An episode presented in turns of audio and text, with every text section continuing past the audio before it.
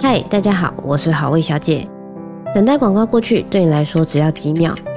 但弱势的等待却是没有期限的。联合劝募支持十六种以上弱势，一份捐款帮助百万人。现在点开下方的链接，让他们等待的希望可以到来。好，欢迎收听、收看今天的蓝轩时间啊，又到了每个礼拜二，我们经济学人杂志的单元呢。今天是呢大年初四啊，所以呢还是拜个晚年，祝大家呢恭喜发财，龙年行大运。好，恭喜发财，恭喜发财。啊，还能讲什么？就是我也在想还能讲什么呢？好运通通来。啊，好好运通通来吗？嗯，这样要有跟龙有关的啊。龙中来啊，龙哦，龙中来。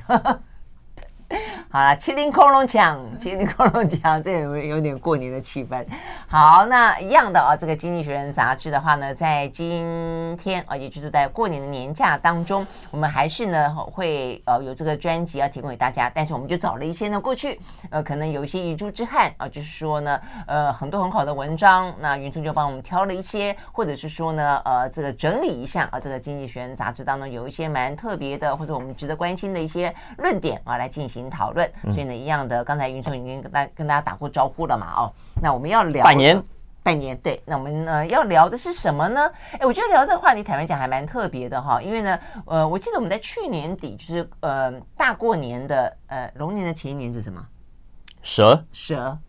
什么蛇啊？你不是龙年的前一年不是蛇吗？前一年，前一年呢？兔年，一处理过。哎哎，兔年，所以下一年才是蛇年。OK OK，好，没事。哇，你真的是很逊呢。哈，兔年，在兔年的时候，我们有聊到过啊。这个《经济学人》杂志有时候会反省自己的角色。嗯哼，对不对？我记得我们那时候有聊过一两篇文章，他会讲，哎，自己好像是呃错估了，或者说他自己呃就是呃似乎跟年头的时候讲到了全球的状况似乎有点落差，他会去想啊，到底出了什么回事？好，我们今天就要聊这个话题，就是说呢，其实媒体啊的报道当中，呃，可以像《经济学人》杂杂志这样经常性的反省，或者或或者是去检讨别的媒体的，我觉得也并不见得是多啦哦。那所以我们今天来聊聊这个，因为。他就讲到了说，哎，好像这个经济状况在很多媒体的呈现当中都觉得很糟糕，嗯，但他认为事实上没那么糟，是这个意思吗？好，今天这一集，今天是大年初四啊，我想说，我们借由今天比较轻松的时间啊，同经济学人，我们每年复一年的讲，然后现在其实大家除了经济学人，有很多的国际媒体跟网络可以看啊，那我们现在的新闻以前。呃，也许很多人就只看中文的媒体啊，可能台湾的媒体。现在因为有了网络，哎，多了很多可能新马的媒体、香港的媒体、美国的媒体、欧洲的媒体的中文版，现在有很多人在看。那我觉得在这种情况下，我们媒体试读这件事情可能变得越来越重要。嗯嗯，包括我自己每一个礼拜，你看像看这些国际期刊，嗯，包括《经济学人》在内，说。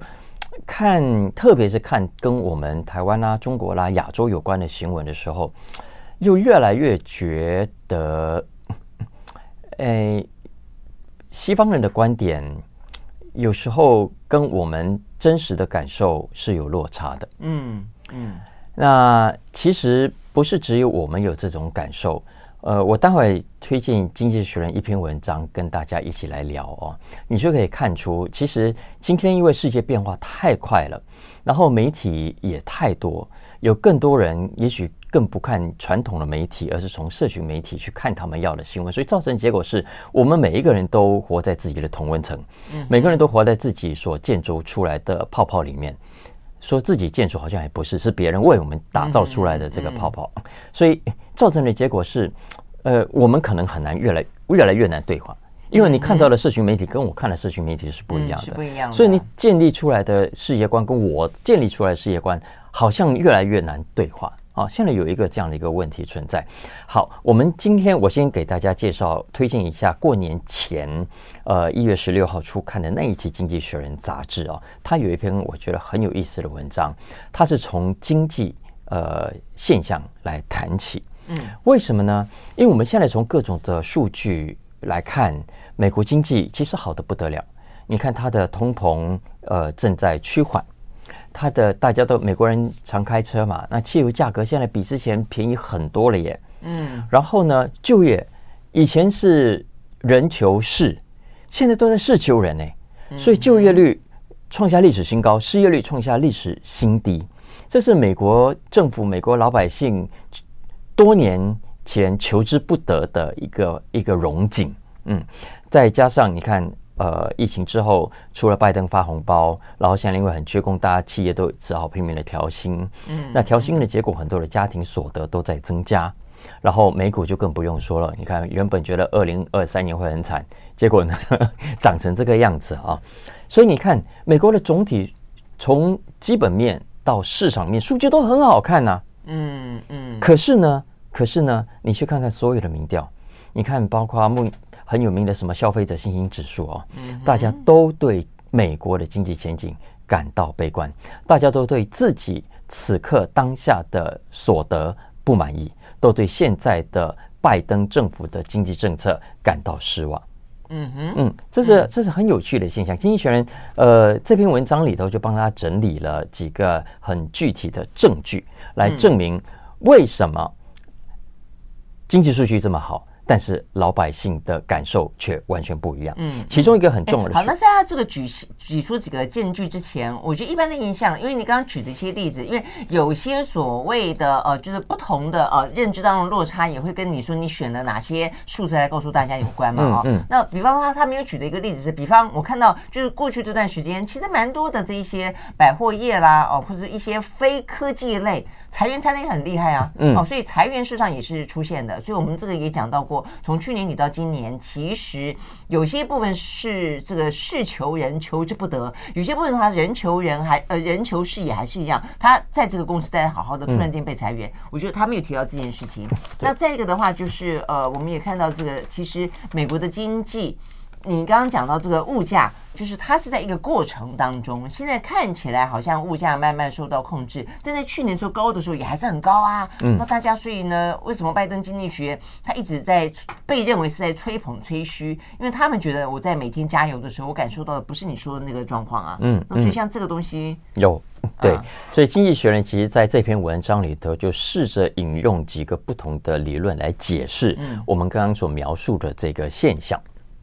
其中一个就是你刚刚讲的这个啊，呃，总体的统计，呃，不等于我的个体的感受，对 对，对，所以你总体别人别的产业好，不等于我这个行业好啊。是啊，就像你看我这种媒体，我们做出版。多惨啊！人家高科技，人家黄仁勋关我们什么事啊？就是啊，所以台湾就是这样。我就说我们半导体好的不得了，但我不能够只有半导体好啊，其他地方都哀鸿遍野。嗯，不过经济学人要回过头回过头讲哈，他是说，但我们自己的切身感受其实未必符合总体的真相。嗯哼，好吗？好，所以是倒过来讲说，我们自己有我们自己的感受，没错，我们自己可能不见得好，但不等于整个国家就不好。不等于整个现象就不是，所以他说个体的感受不等于不等于就符合真相，因为呢，呃，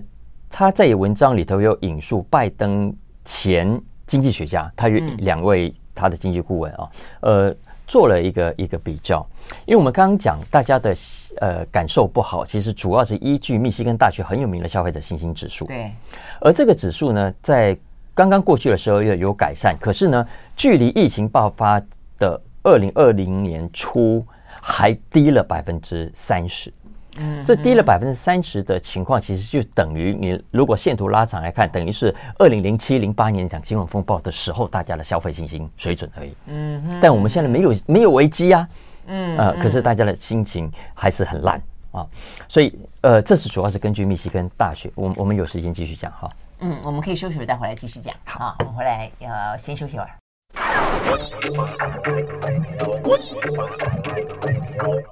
好，回到蓝轩时间，在今年大年初四啊，这个继续和沈云聪来聊呢，这个《经济学人》杂志啊，有一些呢还不错的文章，那顺便呢讨论讨论啊，这个在过去一年以及接下来新的这一年，呃，媒体的角色。嗯，好，我们刚刚讲到美国人对于经济普遍感到悲观啊，嗯、那主要的证据之一，当然就是密歇根大学所制作的很有名的消费者信心指数。那这个指数呢，目前大概就处于二零零七零八年左右的风风金融风暴左右的水准而已啊，嗯、也就是说，虽然没有什么金融风暴，可是大家感觉是一样烂的。那这个感觉对的吗？嗯呃，刚讲拜登有两位。呃，他在白宫工作过的经济学家，就是前阵子就发表了一个 paper 啊、哦，这个 paper 很有意思，他去拿刚刚讲了密西根大学消费者信心指数的的数据统计，然后呢，再去分析美国实际上的失业率、美国实际上的消费数据，以及美股实际的变化，然后去对照啊。所以对照出一个历史的常态以及现在的情况，简单讲，他的结论是发现啊，按照历史的常态跟现在比较的话，那现在照理说，呃，现在的比是比过去应有的水准还低了百分之二十。嗯哼，啊，应该这么说。你说他们的消费者信心应该更高才对？应该更高，绝对。结果还还低，就是在正常的情况下，呃，应该这么高的，可是我们现在其实是比较低的。嗯，就很有意思，也就是说，我们其实现在是过度。悲观的，嗯，那为什么过度悲观呢？其中一个原因，当然，呃，可能跟拜登有关。嗯，经济学人其实从二零零九年也有固定做这个消费者信心的调查，每个礼拜访问一千五百位美国人，结果他们发现啊，在 COVID 在新冠疫情爆发的前十年，嗯，在 always 会有人唱衰经济嘛，唱衰国家嘛，所以他说这样的人大概会占百分三三分之一左右。嗯哼，三分之一的美国人 always 认为，呃，美国的经济更糟了。嗯，你看。但是呢，相较于十年前，现在啊、哦，有将近二分之一，嗯，有将近，所以人数还是比过去历史平均还要来得高的。嗯哼，嗯哼。那当然有另外一个原因是时间落差喽。嗯哼，好吗？好，就是呃，其实经济数据显示改善了，但我的部分还没，还没轮到我，所以其实嗯，实际上经济复苏跟老百姓实际感受之间是有一个落差的。是一个落差的哦，有有一个数据是这样子，在美国，嗯嗯，所以说你说的是有一点落后指标啦，信心指标这个概念，哎，这是很自然的。比方说，好了，这边有一个数据给大家参考，嗯，有些是从就业率来看，失业率来看，有些是从通货膨胀率来看。呃，举通货膨胀率来说好了，通货膨胀率呃每上升嗯百分之十，因为通货膨胀率上升，物价变高，消费者信心一定会低嘛，是一个跷跷板的关系。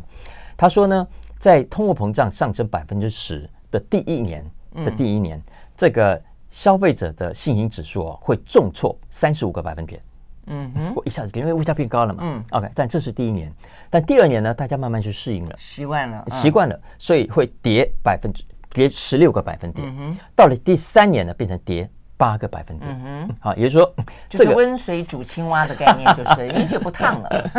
你看，哦，好烫，好烫，哎，慢慢洗澡呢，洗洗，哎，发现呃，这个原本的热水觉得变温水了，很自然，很舒服了。对，所以 这这这是我觉得我们都可以理解啊。不过经济学人所引用的第三个理论的解释啊，我觉得是特别有意思，也跟我们今天要谈的主题有关。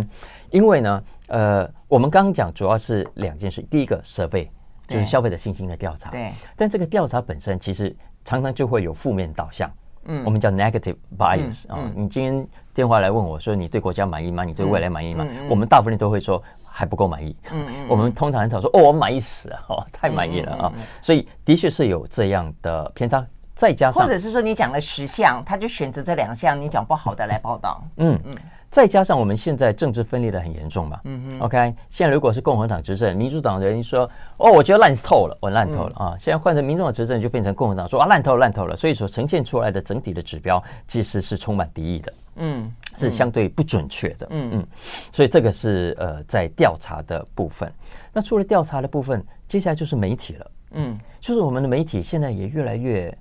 左右分裂，呃，颜色分裂。意识形态分裂，嗯，说我自己支持的政党执政的时候什么都好，我不支持的政党，我支持的政党在野的时候就什么事情都看不顺眼，嗯。啊，所以美国现在媒体也常常有呈现这种现象，嗯，但主流媒体可能还算好的。经济学人说，不要忘了，我们现在还有完全无边无界的社群媒体，嗯。嗯，有多少的负面消息在社群媒体里头被莫名其妙的无限扩大、嗯放大、泛滥、蔓延，嗯嗯嗯，那你想想看，日复一日，我们都经营在这样的社群媒体的网络环境之下，呃，一直被灌输各种负面的感受跟情绪。你就算想要乐观，老实说，也很难乐观的起来。嗯嗯嗯，OK 啊，所以一个就是媒体的选择，而且现在媒体更多元，而且呢，呃，处处都是自媒体。哦，那再来一个就是说，这个媒体所释放出来的讯息呢，同温层越来越厚哦，所以当你在这个同温层里面的时候，你感觉到呢是一种呢阳光普照，但是在另外一个的同温层里面，你可能觉得呢，哇，雷电交加，这个世界快末日了啊。好，嗯、那所以呢，这一部分的话，只是在解读经济就有这样的一个呃效果了。如果在经济之外呢，我们休息了，马上回来。I like 103, I like radio.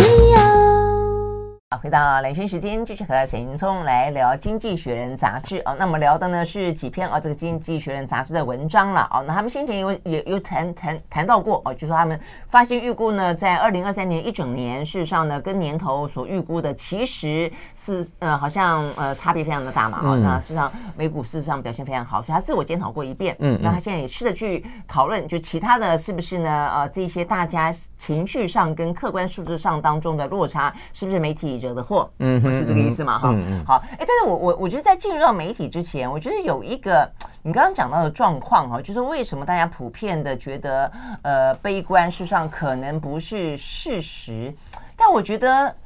我觉得其实我们不能排除几个状况，因为如果你把时间拉长一点，或者你把一些所谓的社会的心态放进这个，就所谓社会心理学放进去思考的时候，本来其实不同世代间就有所谓的不同的一些很特殊的时代氛围跟情绪，比方说这一代是悲观的一代。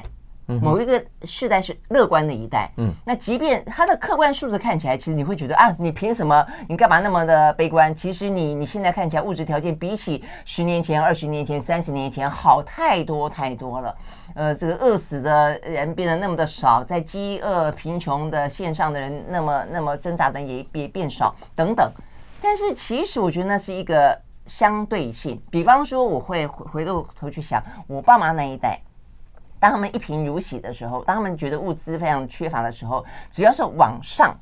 他们觉得非常乐观。嗯，他们就是不断的勤奋哦，所以对他们来讲就是变好。我觉得重点在一个很特殊，如果要简化这个情绪，就叫变好，就是说他从很糟，但他是一个变好的，所以每个人都觉得充满希望，每个人都会为他的目标去奋斗。但是现在的整个集体情绪，我真的觉得是悲观的。那为什么？因为它叫变坏。他基准点很高，已经很高了，所以对于年轻人来说，他无可奋斗，就是你也没有需要去买房，你也没有需要去干嘛。我大概呃煮个咖啡也可以过过日子，然后甚至在家里面不做任何事情，搞不好我也可以呃这个呃吃爸妈的啊，或者说你做个工作啊，这个工作可能呃工作了三个月，然后我还可以去三个月游学，就是有不同的呃这个生存的方法。那对他们来说的话呢，其实感受到的是。但是因此有一些小小的困顿，他们就觉得哦，好糟好糟，因为他已经在很好的一个基准点上，所以我觉得你刚刚在讲的这个，我觉得他没有考虑到这个感受。我觉得这是一个，就是不同的世代之间，你往上跟往下啊，就是你客观来看，一定是过去的经济表现没有现在经济表现好，但是对他们来说，那个是一个向上的概念。再一个，我觉得是相对剥夺感。以前的话呢，可能大家都平均起来，我有一个很厚很厚的中产阶级，就我我比你，你比我，我们比起来没差太多，所以我也觉得挺 自我感觉良好的。现在那种锥形啊，这个锥锥状体啊，就是说中产，哎，是叫锥状体吗？不对，算是这个沙沙漏型。啊，就中产阶级越来越少，然后呢，顶顶级的这个呃上面的有钱人很多，底下的贫穷人也很多。那我们当然不会跟呃相对来说正在挣扎的人去比，你一定是比上嘛哈。哇，看到他们的薪水这么的高，以前的差别可能是我跟有些人比，他叫百万富翁，我们叫做一般的啊平民百姓，他现在叫亿万富翁，我还是平民百姓，这个相对剥夺感越来的深哦，所以他可能心理当中的一个不平衡感，可能比起。二十年、三十年会来得更高，我觉得像这些都会是导致，就是说属于那种客观的经济数字呈现不出来的部分。但你说它真不真实？我还是觉得很真实啊。嗯嗯嗯，你说哪一个部分真实？客我的感受很感受很真实。你说数字，所以你刚刚因为你举了，因为经济学人组举了很多数字来呈现，说啊，其实去年一整年经济并不差的，那只是说呢，呃，这个调查当中的时候，呃，可能有些数字并没有被很完整的看到，或者说因为是因为社群媒体的关系，所以某些讯息被截断，或者说你在同文层当中，因此呢，你的情绪被感染。但我的确说有些。有些部分它确实是，嗯，它那个那个感受上本身是真实的，嗯，对我，我觉得，我觉得感受是一定真实的，我们都不会骗自己嘛啊、嗯。嗯。但呃，但你要，我们现在的问题是在于要理解总体的感受，我认为是困难的。嗯。所以我们现在有越来越多总体现象啊，我们已经没有办法用传统的研究方法来捕捉了。你看，我们刚过去这次选举就很典型，大家其实现在在选前对民调是高度不信任的。嗯哼。所以你怎么得到这个结论的？你的研究方法是什么？你真的有电话访问到你要的样本吗？这个样本你所找到的真的有代表性吗？我们都知道手机跟市话是非常不一样的，而而市话跟网络又是天差地远的的一个关系啊，所以不是只有选举民调有问题。我们刚刚讲的消费者信心的调查，嗯，我们刚刚讲了很多的调查，它到底有没有找到正确的样本，用正确的研究方法去为我们呈现总体的状况？嗯，这是一个我我认为未来很重要的一个课题。当然，美国现在很多统计专家也都很优秀啊，呃，也都不断很快的找出新的方法来。但 somehow 在经济变化快速的今天，你说要怎么更及时的去捕捉我们广大消费者的那个感受跟实际上的经济状况？你问我还是认为是相对非常高难度的，这也是为什么《经济学人》会说二零二三年是经济学家大翻车的一年。嗯嗯嗯，对。OK，因为在这之前，你按照传统的经济数据的模型去分析，没没有道理今年是这个状况的。那当然原因很多，这有待更完整的学者去分析啊。但我们可以初步估计、初步猜测了哦，可能会不会跟现在的贫富差距严重恶化到一定的程度有关呢？嗯哼，会不会发现，呃，我们今天所得到的很多的数据，其实已经不再能够像过去那么容易的，嗯，很有代表性的呈现在整个社会。嗯，就就像前阵子台湾不是说，啊，根据某一个国外的媒体说，台湾是全球第几富裕的国家。嗯哼，然后很多人说，哈。我为什么没有这种感觉？嗯嗯嗯，哦，因为知道，比方说你把黄仁勋跟蓝轩的所得加起来除以二，是完全没有意义的。同样的道理啊，说你把台湾这些最有超级有钱的人的财富，跟其他的百分之八十甚至九十个人的财富除起来，然后再来再再再来分，这这是在数字上是成立，但是在实际上是完全没有意义的。嗯，但你看我们过去这段时间的美股飙涨。台股上涨，然后全球的房地产价格这样猛飙，特别是高价的房地产、高价的餐厅都在这样子涨。呃，我我认为可能还是跟我们刚刚讲的一个现象是有关的。我觉得，呃，真的财富到一定程度的的的的阶层，他的消费能力、他的投资能力，以及因为他的消费能力跟投资能力所推演出来的相关的产业的表现，并不足以代表整个总体经济。呃的实际的状况，嗯嗯啊，所以我觉得这是我们在根据现有的报道，而这现有报道又是根据现有的研究，呃得出的结果来推演出来的描述。我我认为商炮就是有一些落差。嗯嗯嗯，对我，所以我觉得应该这样看，就是变成说是就主政者来说，拥有资源者来说，要规划这个呃计划决策的人来说，他不能够忘记人民的主观的感受，这是一个。嗯、但是相较于人民的主观感受，就是。这个社会当中，他永远会一些一群客观的组织、跟客观的人、跟客观的角色，他必须去搜集所有的一些相关的 data，然后呢，试着去分析或者告诉大家说呢，这个事情正在处于一个什么样样态，它可能趋势是什么。而我们要谈的是，这个原本应该客观的人，在过去这些年当中，受到意识形态的撕扯啦，受到各式各样的原因的关系，他都各自采取了相当大的立场，甚至他是扮演了撕裂社会，或者说破坏。呃，团结这样的一个角色，那当中当然其实不止台湾啊，这个很多国家也都是，尤其像北美国也是，那就是媒体的角色。所以我们刚才讲的应该是这个部分，就是说媒体过去来说，至少在主客观之间，当你要迂衡一个社会的状态，那去理解一个社会，就是因此要去拟定一些呃政策，或是说希望能够有所改变的时候，它是一个两个重要的指标嘛。但是当主观的人民的感受，它事实上跟客观的这部分，它它已经不客观了的时候，就变成说你会变成中间有很大很大的一些误差跟误解在里面，会导向一些可能更糟糕的后果啦。讲到了像是呃台湾的选举、美国的选举都一样，我想这是很好的例子。我们休息，马上回来。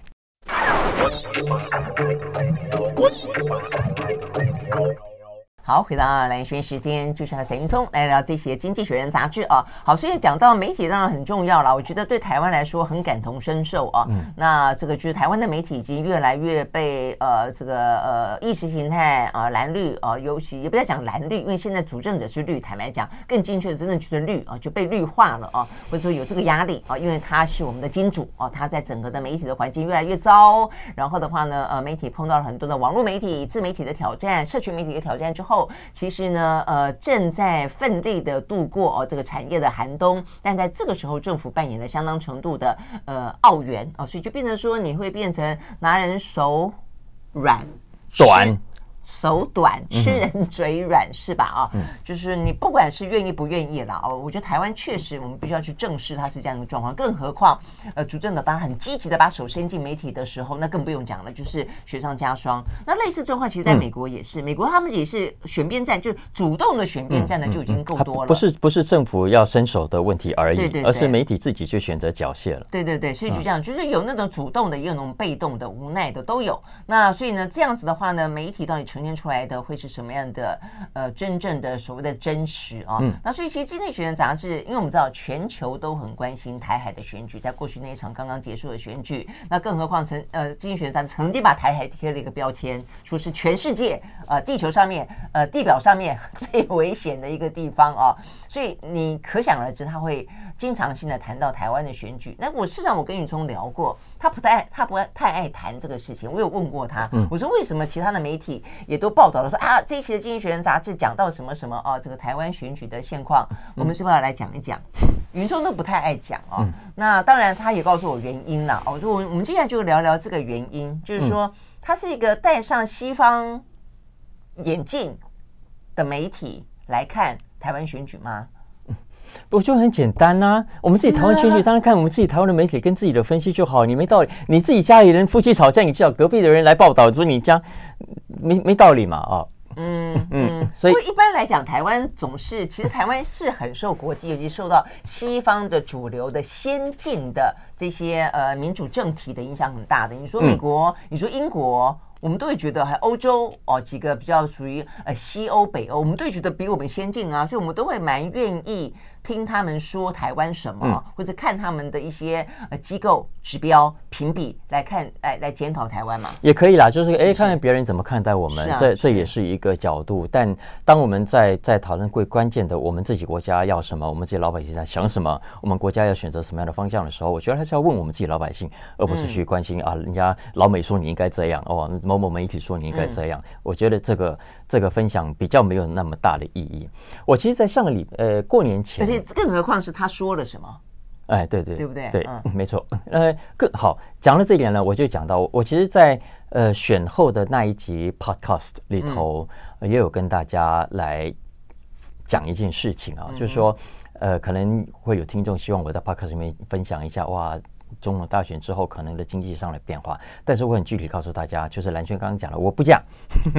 呃，不是国际媒体没有报道，而是而是我觉得这些国际媒体的报道，呃，你需要参考，大家媒体上别的媒体都要谈，我我不想让用太多的时间，为什么？我我跟大家讲几个啊，我在 podcast 里面分享了，呃，第一时间所有国际媒体。呃，主要的国际媒体的报道的标题就好了啊。嗯，呃，我我现在也快速为大家念一下，因为我来之前我也准备了一下。嗯，《经济学人》《经济学人》的标题是：呃，赖清德确定当选了。他的标题叫“不甩中国，台湾选出赖清德当总统”。嗯，看，这是《经济学人》的标题。接下来是英国另外一位重要的、另外一家重要的媒体叫《金融时报》。嗯，《金融时报》的媒体叫“选民不甩中国，台湾执政党保住总统大位”。嗯，OK，这是英国金融时报。再来，英国的 BBC，英国 BBC 的标题叫“赖清德于台湾历史性大选中胜出”，然后最后 “Anger China”，激怒中国。嗯哼，OK，这是英国的媒体。我们回来看美国的媒体，美国的主要的媒体 CNN，CNN 的标题叫“台湾选民不甩中国警告”。嗯啊，把政权交给执政党，创下。呃，历史性的第三次连任连胜记录啊，这是 CNN。呃，《华盛顿邮报》的标题是“中国强力反对的执政党候选人赢得台湾总统大选”。嗯哼。然后《纽约时报》，《纽约时报》的标题是 “In a setback for 北京”，就是、嗯、呃，北京受挫的意思啊。嗯，嗯呃，台湾选出赖清德当总统。嗯。OK，大家有没有发现？我我其他我就不再念了。嗯，这是英美几个主要的媒体的标题。大家有没有发现都有一个共同点？嗯，都提到中国。对呀、啊。都提到中国，然后我觉得比较有意思。我我我觉得我想很很好奇，《纽约时报》不是用中国，用的是北京。嗯哼，嗯呃，然后还有另外一个媒体也用北京哦啊，对，《华尔街日报》它也是用北京。嗯，OK，除了这两个，其他都是用中国。嗯，好，Anyway，总之所有的媒体切入西方这些媒体第一时间切入的角度都是谈中国。嗯，好像这是一场中国的选举一样。嗯。哎，拜托，这是我们自己台湾的选举，哎，关中国什么事啊？而且我们的选举难道就只剩下中国议题，只剩下两岸议题吗？老百姓投票就是为了要表达他对中国的满或者中国的不满吗？我们自己的内部的问题呢？我们的食安，呃，我们的国家安全，我们的生活水准，我们的财富分配，呃，我们的社会公益，难道不是选民在投票的时候心里有的那把尺吗？我我觉得想问问大家的是，以上讲的这些所有的标题，它就是都只锁定在中国。呃，大家觉得中国真的是你投下这一票的时候心里唯一的感受跟要跟不要的答案吗？嗯。呀，yeah, 好，所以显然呢，云聪呢憋了很久了哈，所以呢，呃，真的吗？对对对对对，啊，事实上是这样的，没错了啊，所以呢，在这个选举的第二天，我其实，在节目里面就已经跟大家讲到了啊，这个对于呃国际媒体来说啊，尤其在西方世界正在呃呃围中的这群呃媒体来呃的这些联盟哦、啊，这些国家的媒体来说，他们解读了四成的民意，那请问另外六成民意他们看到了吗？什么休息再回来。嗯 I like 103, I like radio.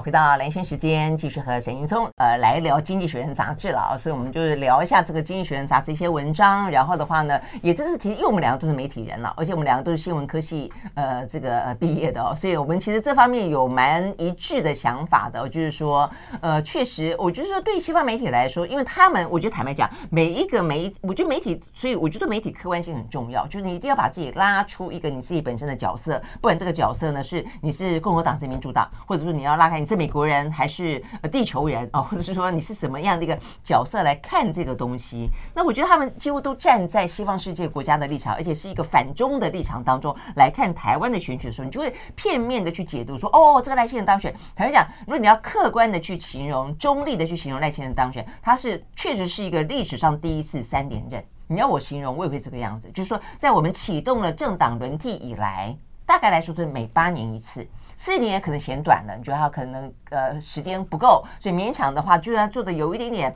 呃不如人意，你都觉得啊，那再给他四年好了。呃，有些他会这样说服你，你就啊好吧，同意，那就让你做个八年。所以几年下来，我们就在每八年轮替轮替一次，每八年轮替一次。但现在确实是他进入到了第三个任期哦，这是第一次的哦。但是第一次是为什么？哦，那你说为什么？是因为哦打了中国一巴掌，然后的话呢，代表了反中的声音。那是四成，或许四成，而且民进党支持者里面，或许你可以这样解读。我都怀疑哦，这个民进党的支持者会不会同意你这样解读？说他们都是为了要打中国一巴掌。或许其实支持民进党的人也有别的想法，他们觉得民进党其他的路线也很好。但重点还要再讲，那另外六成呢？西方世界国家没有看到那六成，而且是他是更多数的那六成，所以那六成没有投给民进党。那如果说你要去解读说这跟中国有关，那你要去解读有四成的人同意跟中国继续交往吗？呃，他反对反中吗？哦，那所以就是他事实上更需要去解读的是，因为台湾这次选举当中有三角鼎立、三足鼎立、三卡都这个状况，所以他是让一个相对来说的少数因此当选总统连任第三个任期。其实连任第三个任期最主要的原因是因为少数。我是因为三三足鼎立分开，等于是分裂这个选票的关系，哦，所以他拿这个再次的连任就，就说去打了中国的一巴掌啊，代表台湾人民的呃对两岸关系的指向，我真的觉得他就是过度的粗率。我非常的粗率，而且呃，就一厢情愿的在他们自己的逻辑当中去做推演了啊。那嗯，对啊。所以你要你要知道啊，以上我们讲的都是国际主流的顶尖精英媒体，嗯、它不是什么下三滥的网红，嗯、呃，胡说八道的的网络自媒体，嗯，而是主流的重要媒体。这是而且是我们从小就非常钦佩跟敬仰的、啊、的老记者。呃的老媒体啊，嗯嗯嗯，他都都是从这个角度去解读，因为就像蓝轩讲的，很简单，呃，如果说投给赖清德就是为了激怒中国跟反中，那其实台湾反中了也就是百分之四十，嗯，那另外那百分之六十呢？难道他们不反中吗？不是的，不是的，因为什么？百分之六十，其他可能台湾还是反中的是大部分，但绝对不是这一次投票率的解读。嗯，方式嘛，哈，但我说这些老媒体不会不知道，但结果还是呃从这个角度去解释，所以你就知道我我要讲的重点是哈，我们今天讲的不管是经济指标，还是政治上的投资的的意向，还是我们对于总体的社会现象的理解，我们现在呃我们。跟真相之间的距离，我感觉越来越远。嗯。嗯，所以以前我们还可以靠某一些媒体，诶，很好的记者去深入调查，我们可以用很好的学者用很好的研究方法、统计方法去帮我们呈现出总体，嗯，让我们可以在家哦看看网络、看看新闻，我们就可以大概知道总体这样。但现在中间隔的这些，不管是传统媒体，呃，还是自媒体，不管是国际媒体，还是我们国内的媒体，看起来呃。还有加上国内外的学者的研究，呃，都不见得能够很真实的及时呈现这个社会真正发生的事情，让我们知道哈。嗯、这个状况其实有点像早年的气象预报，都不准了，所以害我出门会穿错衣服，嗯，带错语句。呃，我觉得现在我们有某种程度在经济上、在政治上都有类似的现象。你看，二零一六年的川普主任选举就是最典型的例子，让所有的民调专家大翻车，嗯、让让所有的政治人物都大翻车，就是因为没有任何的方法很正确的为我们解读这个真相。嗯、所以，所以我就说，所以从这个角度讲，我们今年的呃这个封关民调前的民调还算准了，幸好还算准啊。呀、嗯，所以没有我我要讲的是，我我我只是提醒我的听众啊，对觉得呃未来我们在面对很多的经济形势的报道。呃，很多统计数据的解读的时候要更加 humble，我觉得要更加谦卑一点。就是你先不要说你看到这个数据就信以为真，然后就全部身家都给他压下去。应该媒体要 humble 一点，然后的话呢，这个民众的话要精明一点了啊。我觉得简单讲，我我现在觉得就是媒体本身也有同温层。